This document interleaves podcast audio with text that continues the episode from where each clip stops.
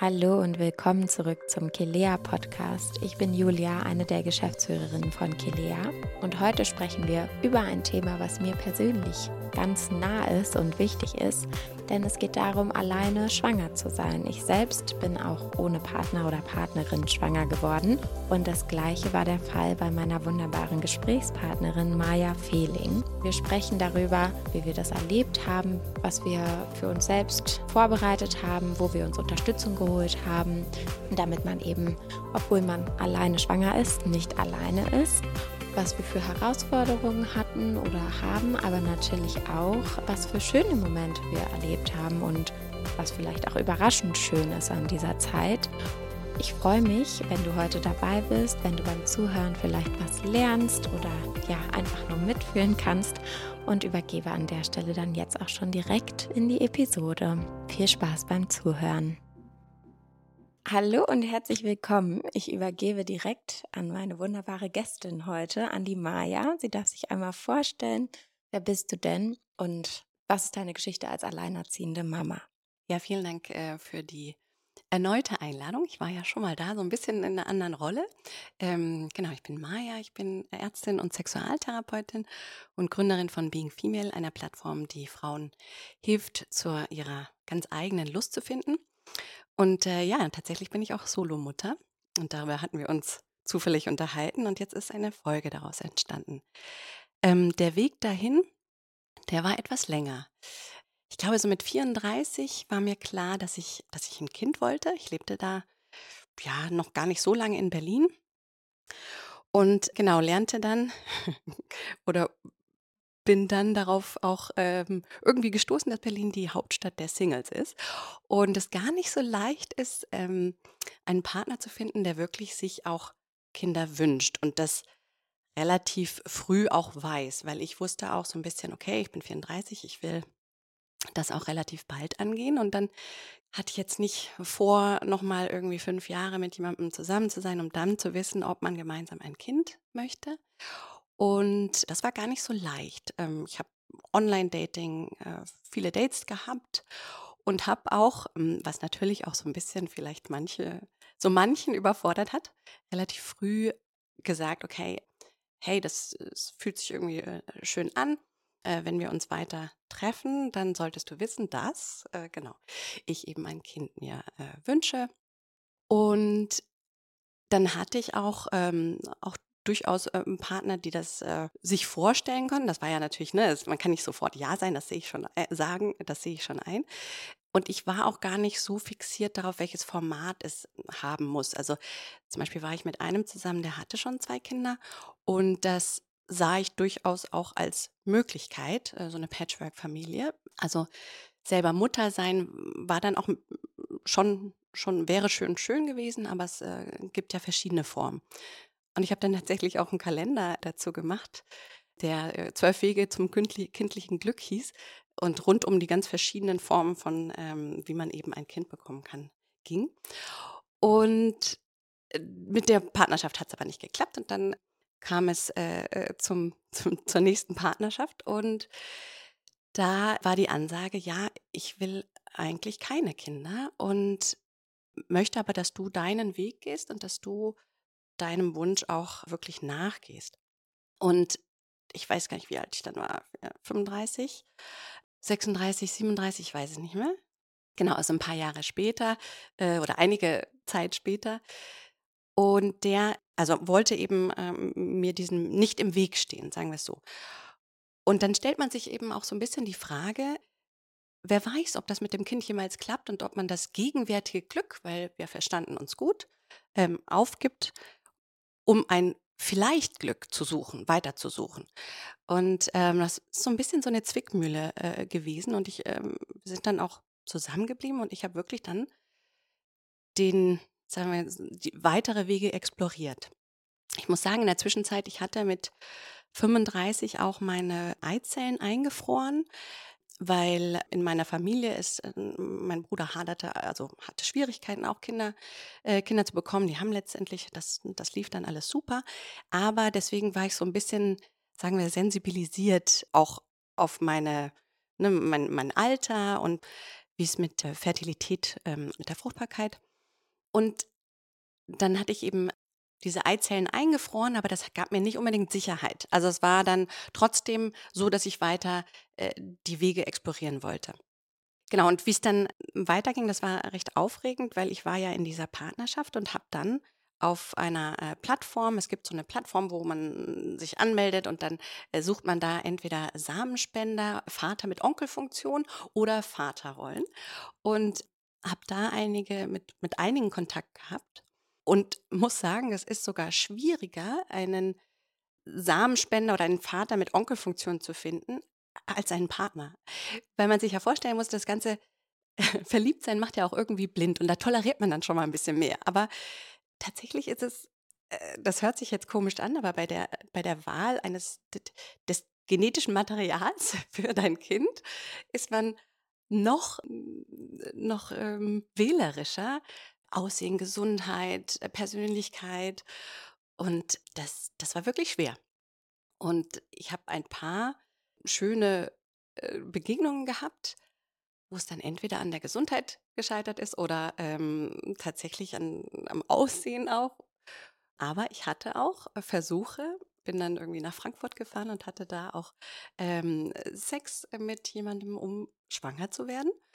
Und das wusste mein Partner auch. Und das war auch für mich eine ganz neue Erfahrung, Sex aus ganz anderen Gründen als Erotik zu haben, weil das war überhaupt nicht, aber es war, war eine nette Begegnung und äh, man hatte zusammen ein Ziel. Ähm, genau, das hat leider auch nicht geklappt. Und dann habe ich mich tatsächlich für die Fremdsamenspende entschieden. Das ist, war etwas, was ich eigentlich vermeiden wollte, weil ich nicht, weil man ja nicht weiß, wie das Kind damit umgehen wird.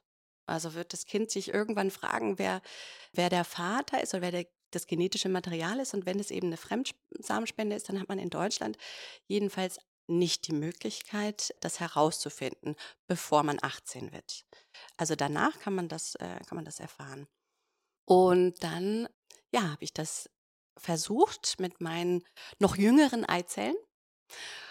Und die sind alle beim Auftauen gestorben. 13 Eizellen auf einmal. Und das war für mich ein ganz, ganz herber Schlag. Es war irgendwie so eine Hoffnungslosigkeit, die, es hat sehr, sehr wehgetan, weil ich dachte, okay, 13 potenzielle Kinder sind jetzt gerade irgendwie entfleucht. Ähm, genau. Und, und dann habe ich tatsächlich in Verzweiflung ähm, meinen ja, Partner, mit dem das Ganze natürlich auch nicht ganz leicht war, weil äh, ich verfolgte diesen Weg und er eben nicht. Und habe ich ihn gefragt, ob er Samenspender werden würde. Und das hat er dann nach den vielen Jahren, wo er das auch mit angesehen hat, hat er dann zugestimmt. Und genau, dann gab es ein paar In-vitro-Versuche und mein Sohn ist jetzt zwei Jahre alt. Hey, folks, I'm Mark Marin from the WTF Podcast, and this episode is brought to you by Kleenex Ultra Soft Tissues your ally to help tackle your allergy symptoms this season. I love the change of seasons, but nobody loves pollen and all those other things floating in the air that make you sneeze during this nice weather. Kleenex Ultra Soft tissues are hypoallergenic and allergist approved. So fight back against watery eyes and runny noses without worrying about irritating your skin. For this allergy season, grab Kleenex and face allergies head on. Many of us have those stubborn pounds that seem impossible to lose, no matter how good we eat or how hard we work out. My solution is PlushCare. PlushCare is a leading telehealth provider with doctors who are there for you day and night to partner with you in your weight loss journey. They can prescribe FDA-approved weight loss medications like Wagovi and Zepbound for those who qualify.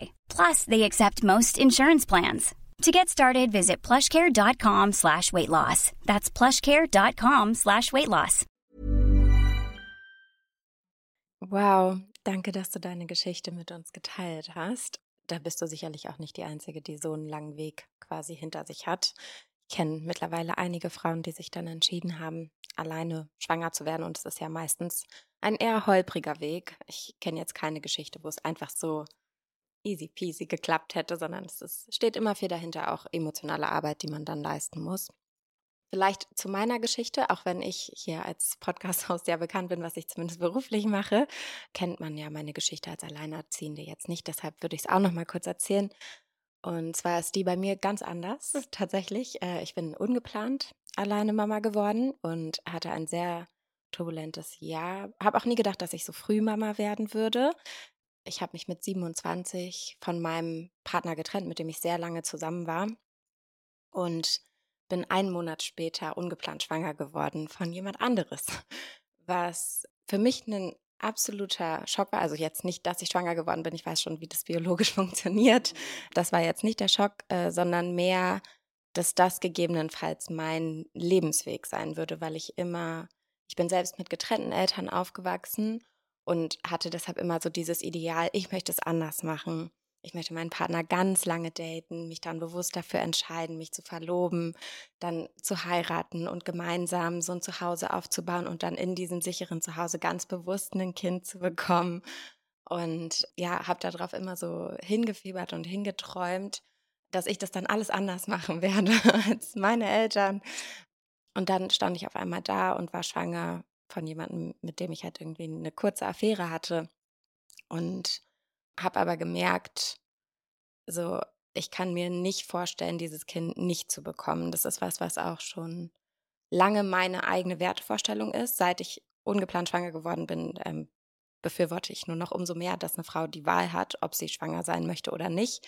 Aber ich selbst habe für mich schon immer, auch aus einem ähnlichen Grund wie bei dir, Maya, dass ich aus der Familie kenne, dass man gegebenenfalls auch nicht schwanger werden kann gesagt, dass wenn ich schwanger werde, ist es so ein Geschenk und ich möchte unbedingt Mutter werden. Ich kann mir nicht vorstellen, eine Abtreibung zu haben und ein Kind nicht zu bekommen. Und habe dann natürlich in der Situation überlegt, ob das jetzt so schlau ist, ähm, aber habe im Bauch sofort gewusst und im Kopf dann nach zwei Wochen auch gewusst, nee, ich möchte dieses Kind bekommen und entscheide mich dann wohl für diesen Lebensweg.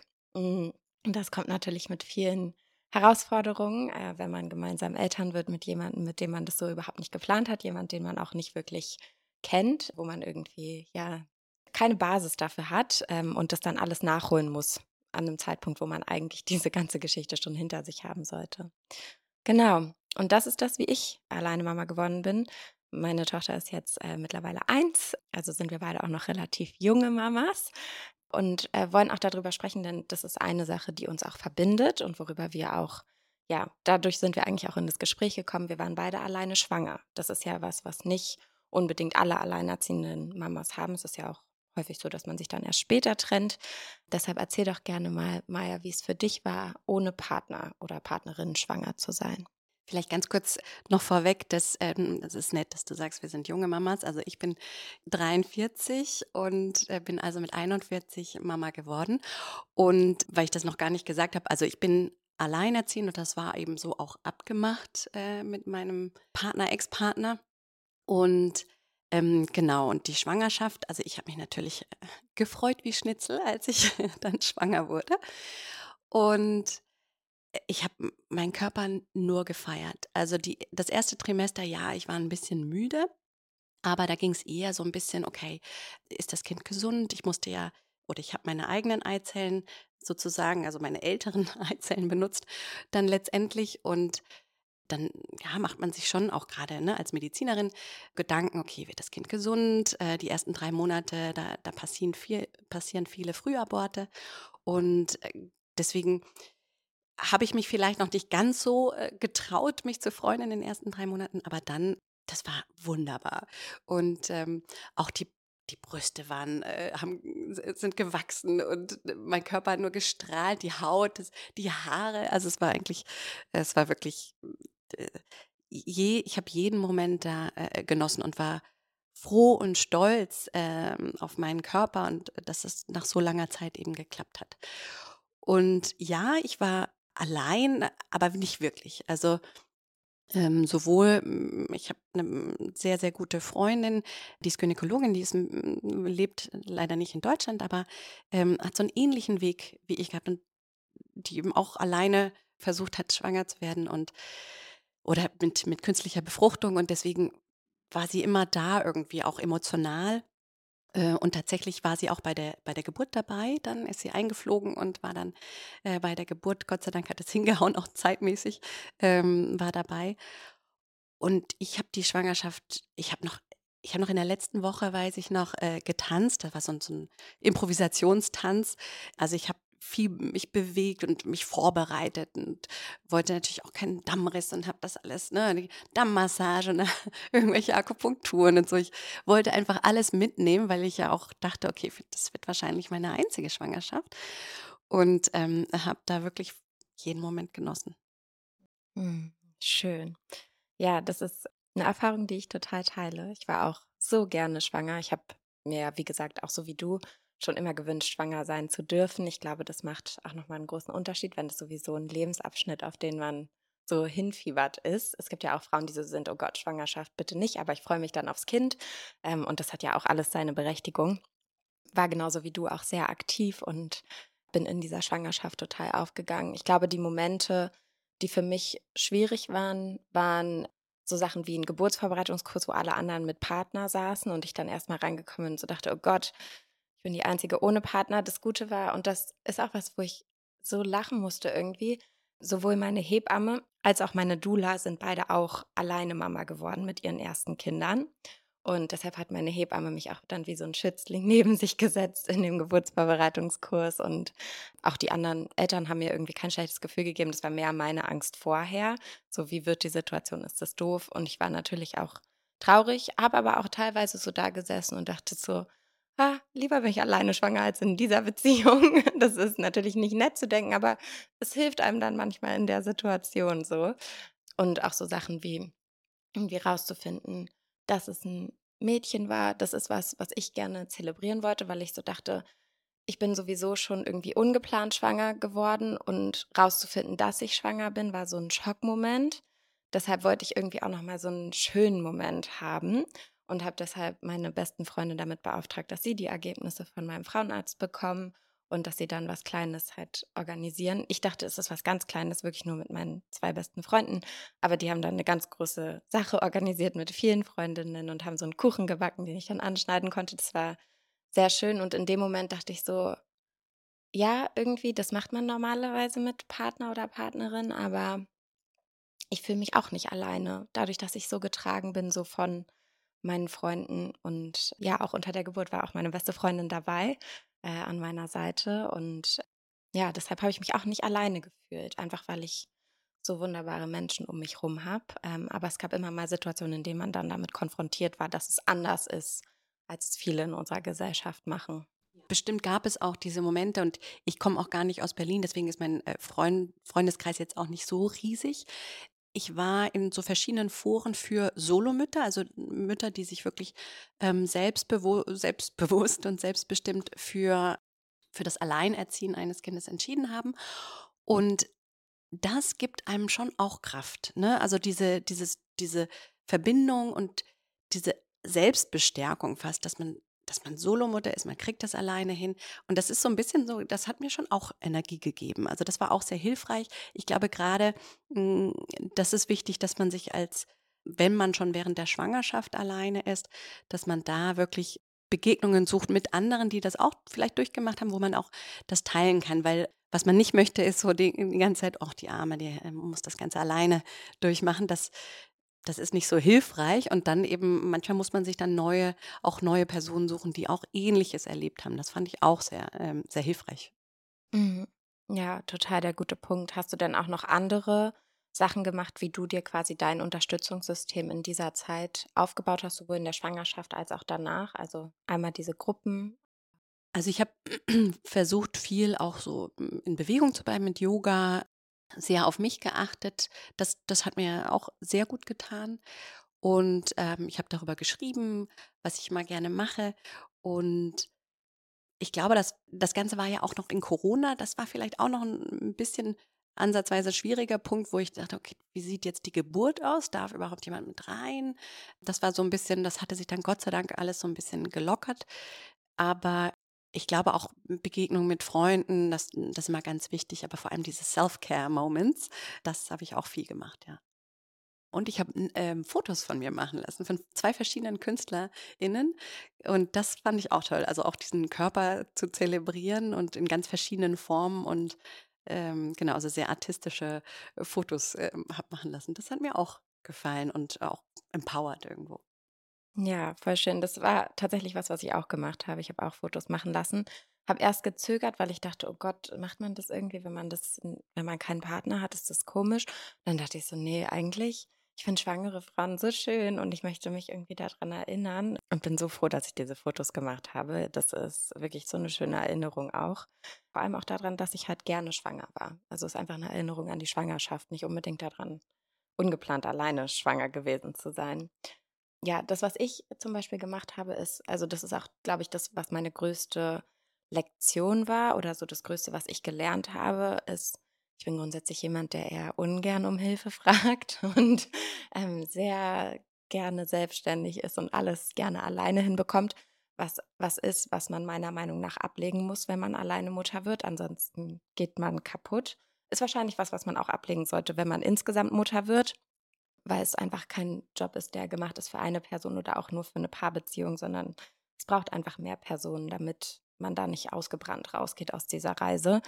Und was ich gemacht habe und was ich auch allen empfehlen würde, ist, dass ich ganz extrem für mein Wochenbett vorgesorgt habe. Ähm, also alle meine Freunde und auch ehrlich gesagt auch Bekannte dazu abgeholt habe, dass ich gut versorgt sein möchte in der Zeit und habe zum Beispiel Meal Train aufgesetzt, wo dann die ersten 40 Tage ist jeden Tag jemand vorbeigekommen, der mir halt zu Hause gekochtes Essen mitgebracht hat. Und die, die vorbeigekommen sind, haben dann auch immer irgendwie, es ist mir ganz schwer gefallen, das anzunehmen, aber die haben dann immer auch irgendwie Geschirrspüler ausgeräumt, Wäsche aufgehangen, abgehangen, aufgeräumt, geputzt oder so, damit ich halt wirklich die Zeit habe, mit meinem Kind im Bett zu liegen, mich auszuruhen, zu erholen von der Geburt und sich halt diesen Raum trotzdem geben zu können, auch wenn man eigentlich alleine ist. Ähm, ich habe auch die erste Woche war immer rund um die Uhr jemand da. Also Freundinnen haben sich abgewechselt, die auch bei mir geschlafen haben, damit ich halt nicht alleine bin mit dem Kind.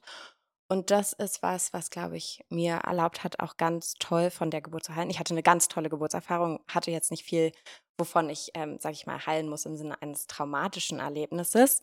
Aber eine Geburt ist ja trotzdem eine extreme Erfahrung für den Körper wo man einfach hinterher ja Ruhe braucht und die sich auch zugestehen darf. Und mir irgendwie dieses System aufzubauen, hat dazu geführt, dass ich mich total gut erholen konnte und auch in dieser Mutterrolle überhaupt ankommen konnte, ohne sofort überfordert zu sein. Ja, das ist ein ganz wichtiger Punkt. Das war ähm, für mich auch sehr wichtig vor allem weil ich im fünften Stock ohne Aufzug wohne. Und äh, da wusste ich, okay, die ersten Tage, nachdem ich aus dem Krankenhaus wiederkam, würde ich jetzt nicht unbedingt äh, einkaufen gehen können.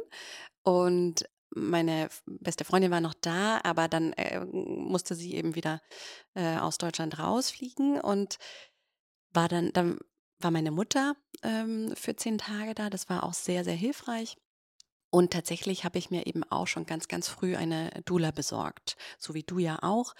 Und das war eine ganz, ganz tolle Frau und mit ganz viel Erfahrung und ganz viel Wärme und äh, Liebe. Und da fühlte ich mich sofort auch wohl, mein noch so kleines Kind wirklich sie ging da mit ihm spazieren und das war das war in Ordnung, dass ich mal duschen konnte und irgendwie mich mal die Haare waschen konnte. Und sie hat eben auch äh, im Haushalt geholfen und äh, genau wie du sagst, ein bisschen aufgeräumt, gekocht. Das war wirklich schön, weil man dann eben die Zeit mit dem Kind auch genießen kann. Und tatsächlich, äh, also ich hatte auch eine Mastitis, also das, das ist dann auch echt unangenehm äh, gewesen. Also es war mit dem Stillen nicht immer leicht. Also ich habe danach Stillen geliebt, aber die Anfangsphase war hart, weil ähm, genau, ich wurde jetzt nicht unbedingt super abgeholt, wie ich das Kind anlegen äh, musste im Krankenhaus und äh, dann hatte ich gleich Fissuren und das hat super wehgetan und ne, mit irgendwelchen Quarkwickeln etc. etc. Also ich bin da auch durch Phasen von Schmerzen durchgegangen, aber immer auch mit der Freude, dass hey, der ist da und äh, trinkt und das klappt alles.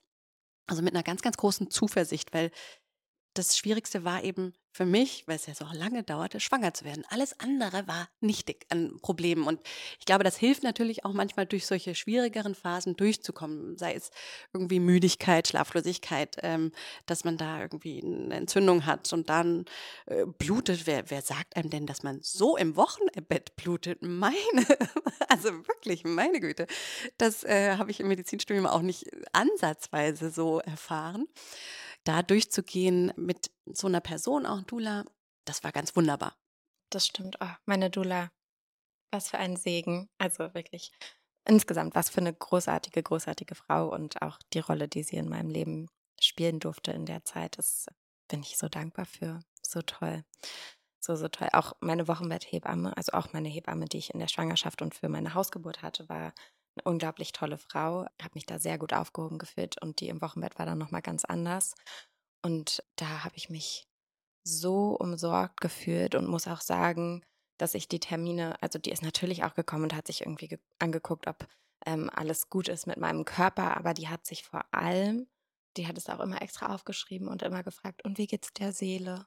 und hat sich dann hingesetzt und mir zugehört und mir Ruhe gegeben. Und das ist ja einfach so toll, was Menschen dann für einen bewegen können und was sie für einen Raum für einen halten können in dieser Zeit.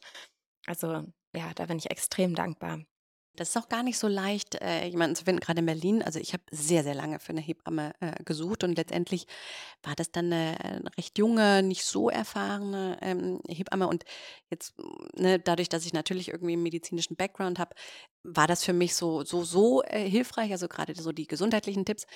Aber ich war umso froher, eben diese Dula zu haben. Deswegen, das ist auch etwas, was man vielleicht mitgeben kann, ne? dass Hebammen das ist manchmal schwer zu bekommen, eine gute, wo man sich richtig, richtig wohl fühlt. Ist ja auch eine Persönlichkeitssache. Das heißt nicht, dass die Hebamme schlecht ist, sondern einfach, es muss ja auch so ein bisschen von, von den Persönlichkeiten her stimmen. Und wenn das nicht der Fall ist, dass man vielleicht dann nochmal schaut, ob man in, in eine Dula investiert. Und da wurde ich tatsächlich auch von der Krankenkasse, Gott sei Dank, äh, unterstützt. Da muss man so ein bisschen schauen, wie man das hinbekommt. Aber ich hatte Bandscheibenvorfälle gehabt und deswegen war das irgendwie halt, äh, ging das durch und habe das eben bezahlt bekommen und das war ein Geschenk. Also das war wirklich ein Geschenk, weil das ist gar nicht so günstig, muss man sich gut überlegen, aber ich würde auf alle Fälle sagen, das hat sich in jedem Fall gelohnt. Mm, ja, total. Also es ist Geld, was ich immer wieder investieren würde und auch, das ist was, was meine Dula auch ganz doll äh, propagiert und einfach was, wo ich mit meinen Werten total mit übereinstimme. Die hat mal so einen Post gemacht und meinte, Leute geben so viel aus an Geld für ihre Hochzeit. Warum geben wir nichts aus für unsere Geburt und unsere Zeit im Wochenbett? Das ist eigentlich auch eine so viel prägendere Zeit, ein viel prägenderer Übergang, vor allem für die Frauen, die ja von, sage ich mal, Frau zu Mutter übergehen. Das ist ja was, wo wir so viel Halt und Unterstützung uns gönnen dürfen, einfach damit uns dieser Übergang leichter fällt, weil es wäre total absurd, das nichtig zu reden und zu sagen, naja, komm, dann machen wir mit links. Weil es ist ja einfach eine riesengroße Veränderung, körperlich und psychisch für die Frauen, die da durchgehen. Deshalb, ja, nehmt das Geld in die Hand. Nehmt das Geld in die Hand und tut, tut euch selbst was Gutes. Ihr habt es verdient. Plan fürs Wochenbett, das ist echt, ja, ja, ein super Hinweis, ja. Was ich jetzt auch noch für eine Frage an dich habe, weil das was ist, äh, wo auch Leute immer wieder irgendwie überrascht sind, wenn ich das teile, ist so, alleine schwanger zu sein und alleine Mutter zu werden, ist ja was, was manchmal auch negativ konnotiert ist mit vielen Ängsten, ähm, wo Leute einen angucken und sagen, oh Gott, wie machst du das denn? Das ist ja total anstrengend bestimmt. Und wenn ich dann sage, ah nee, guck mal, das ist eigentlich total positiv, ich habe total viele schöne Erfahrungen, da sind Leute immer erstmal überrascht. Äh, deshalb wäre meine Frage an dich, was war was, wo du vielleicht auch selbst überrascht warst, dass es eine total positive, schöne Erfahrung ist? Oder wo du gesagt hast, da habe ich eh schon mitgerechnet und es hat sich genauso bewahrheitet, dass es so schön war? Also ich hatte vorhin ja vom Stillen gesprochen, das, das konnte ich mir überhaupt nicht vorstellen, äh, wie das sein würde. Und das war wirklich unglaublich schön. Ja, es gab Ängste, aber dadurch, dass eben diese dieses Hinfiebern, dass es überhaupt klappt, ähm, so lange währte, waren alle Schwierigkeiten oftmals so nichtig. Und ähm, auch nach der Geburt bin ich alleine mit ihm vier Monate mit dem Camper rumgefahren, als er drei Monate alt war. Und das war eine ganz großartige Erfahrung. Und das hat mich überrascht, wie viel man doch alleine auch schafft. Und ich war ja nicht alleine. Er hat mir, dann, also ich glaube, vielleicht um deine Frage zu beantworten, ich habe darüber auch noch nicht nachgedacht, ist so, und das frage ich mich heute noch im Bett, wenn er neben mir schläft, manchmal halte ich seine Hand und manchmal hält er aber meine und gibt mir wahnsinnig viel zurück. Und dann komme ich mir schon fast so, äh, aber ich bin doch die Mutter, ich muss doch ihm geben. Und er gibt mir so wahnsinnig viel an Sicherheit, an Nähe, an, äh, an Bestimmtheit irgendwo und das ist, das ist wunderschön. Also das, das überrascht mich, glaube ich, schon, welche Kraft er mir gibt. Und ich, ich muss ja auch äh, diese Kraft haben, ne? gerade wenn er krank ist und dann noch extremer, wenn wir beide krank sind. Das, ist, das, sind, das sind so die harten Momente. Aber das ist vielleicht so der Überraschungsmoment, wie viel Energie er mir auch geben kann. Und natürlich auch Raum, ne? das ist anstrengend. Aber diese Liebe, die da zurückkommt, gerade wenn ihn dann auch anfangen, langsam irgendwie Worte zu sagen und dieses Mama, das dann, das dauert, aber das äh, dann wirklich nochmal gespiegelt zu bekommen, das ist, äh, das ist der Wahnsinn. ja, oh, so schön. Ich glaube, bei mir ist es, dass ich insgesamt überrascht war, oder ich weiß nicht, ob ich davon wirklich überrascht war, wenn ich ganz ehrlich bin. Ähm, aber das, was mir extrem geholfen hat, auch in dieser Mutterrolle anzukommen, ist, dass ich mich halt komplett auf sie und mich fokussieren konnte. Also es gab keine, kein drittes Bedürfnis oder dritte Person mit Bedürfnissen, die im Raum steht, sondern wenn sie mich halt braucht, dann bin ich für sie da und da gibt es nicht jemanden, der sagt, aber hey, ich hätte gerne auch noch Aufmerksamkeit oder ähm, das passt mir gerade irgendwie nicht in Kram, wo bleiben denn meine Bedürfnisse? Und ein Bedürfnis weniger zu haben, also zwei statt drei, ist auch eine unglaubliche Erleichterung. Natürlich ist es anstrengend, wenn man immer die Person ist, die verantwortlich ist für dieses eine Bedürfnis, was einem da gegenübersteht. Und ich glaube, das ist auch das, was für mich am schwersten ist. Ich bin sehr gut darin, mir mittlerweile geplante Auszeiten zu organisieren, Freundinnen zu fragen und dann da mal zum Yoga zu gehen oder zur Ruhe zu kommen. Aber dieses, dass du im Moment hast du keine andere Person, die da ist. Wenn du merkst, so ist es mir jetzt in diesem Moment gerade alles zu viel, ich kann es gefühlt nicht mehr leisten. Man kann es dann ja doch irgendwie immer leisten. Aber so dieses, es wächst mir gerade alles über den Kopf, dann ist niemand, der per Default in der Wohnung ist und gegebenenfalls das Kind mal übernehmen kann. Das ist, kann auch anstrengend sein. Ich muss auch dazu sagen, ich habe das Glück, ich habe ein ganz ruhiges Kind, ganz liebes Kind was ganz wunderbar schläft, schon seit der Geburt. Da bin ich so dankbar für. Deshalb bitte seht das auch immer aus dem Winkel. Aber es ist so schön, dass ich mich einfach auf sie fokussieren kann. Ich weiß, ich enttäusche niemanden, wenn ich mich jetzt zehn Millionen Tage einfach nur mit ihr beschäftige und einfach nur um sie kümmere das macht so leicht. Man hat natürlich auch eine ganz andere Hemmschwelle. Es gibt irgendwie keine Peinlichkeitsschwelle. Ich würde alles machen. Ich bin ja mit ihr allein in der Wohnung, als ob die mich verurteilt. Kann ich die größten Faxen machen? Kann ich mit der schiefsten Stimme irgendwelche Lieder singen, bis sie einschläft? Das ist alles egal. Und das ist so, das ist, äh, gibt äh, eine Ruhe, mit der ich vorher nicht gerechnet hätte. Muss ich einfach so sagen. Das ist was, worüber ich nicht nachgedacht habe, einfach so. Das ist ein sehr schöner äh, Punkt, diese äh, Schamfreiheit. Oder also ich meine, äh, auch auf der Straße irgendwie zu singen, auf dem Fahrrad. Du hast völlig recht, auch in Öffentlichkeit, also gar nicht mal nur zu Hause. Ich, ich darf selber wieder Kind sein. Das finde ich auch, äh, das hat mich vielleicht auch so ein bisschen positiv über, überrascht. Und das, was du sagtest, auch dieses Cocoon-artige. ich erinnere mich noch, wir waren ähm, er hatte dann geweint, als wir auf diesem Trip waren. Und dann bin ich mit dem äh, Wagen eben da äh, auf so, eine hässliche Tankstelle gefahren. Und dann habe ich halt die Vorhänge zugemacht, Lichter an. Und dann lagen wir in unserer Welt und ich habe gestillt und es war einfach ein Traum. und wie schnell man diese wunderbaren Welten schaffen kann, dieses, dieses, diese Höhle füreinander, das äh, fand ich auch wirklich eine sehr positive Erfahrung. Ja, total. Ich bin auch mit meiner Tochter alleine gereist und da waren auch alle so, oh Gott, du reist alleine.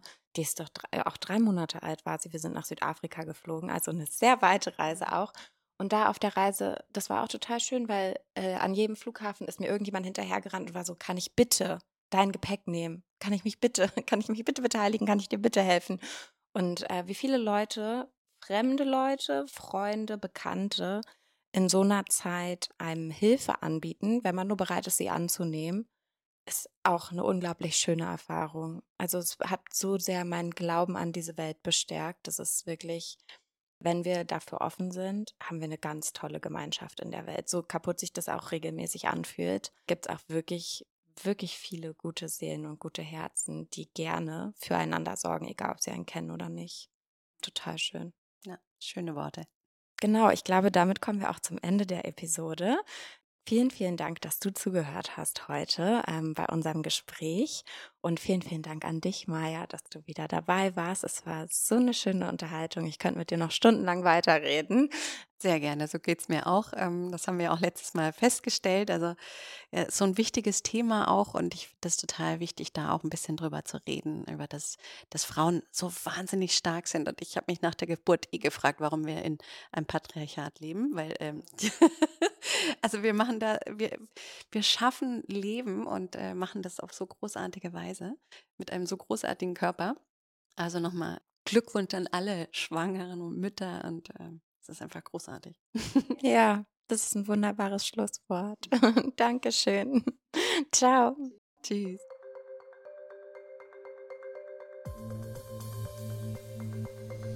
Vielen, vielen Dank, dass du heute dabei warst und bei meinem Gespräch mit Maya zugehört hast. Ich hoffe, du konntest für dich selbst was mitnehmen, hast vielleicht einen Einblick bekommen, wie es für uns war, ohne Partnerin schwanger zu sein wir verlinken dir in der Infobox natürlich auch alle Infos zu Maya und auch zu uns, wenn du uns auf Social Media folgen möchtest und auch zwischen den Podcast-Episoden dabei sein möchtest. Wir freuen uns natürlich, wenn du uns ein Like da lässt oder eine Bewertung für den Podcast und in der nächsten Woche wieder dabei bist.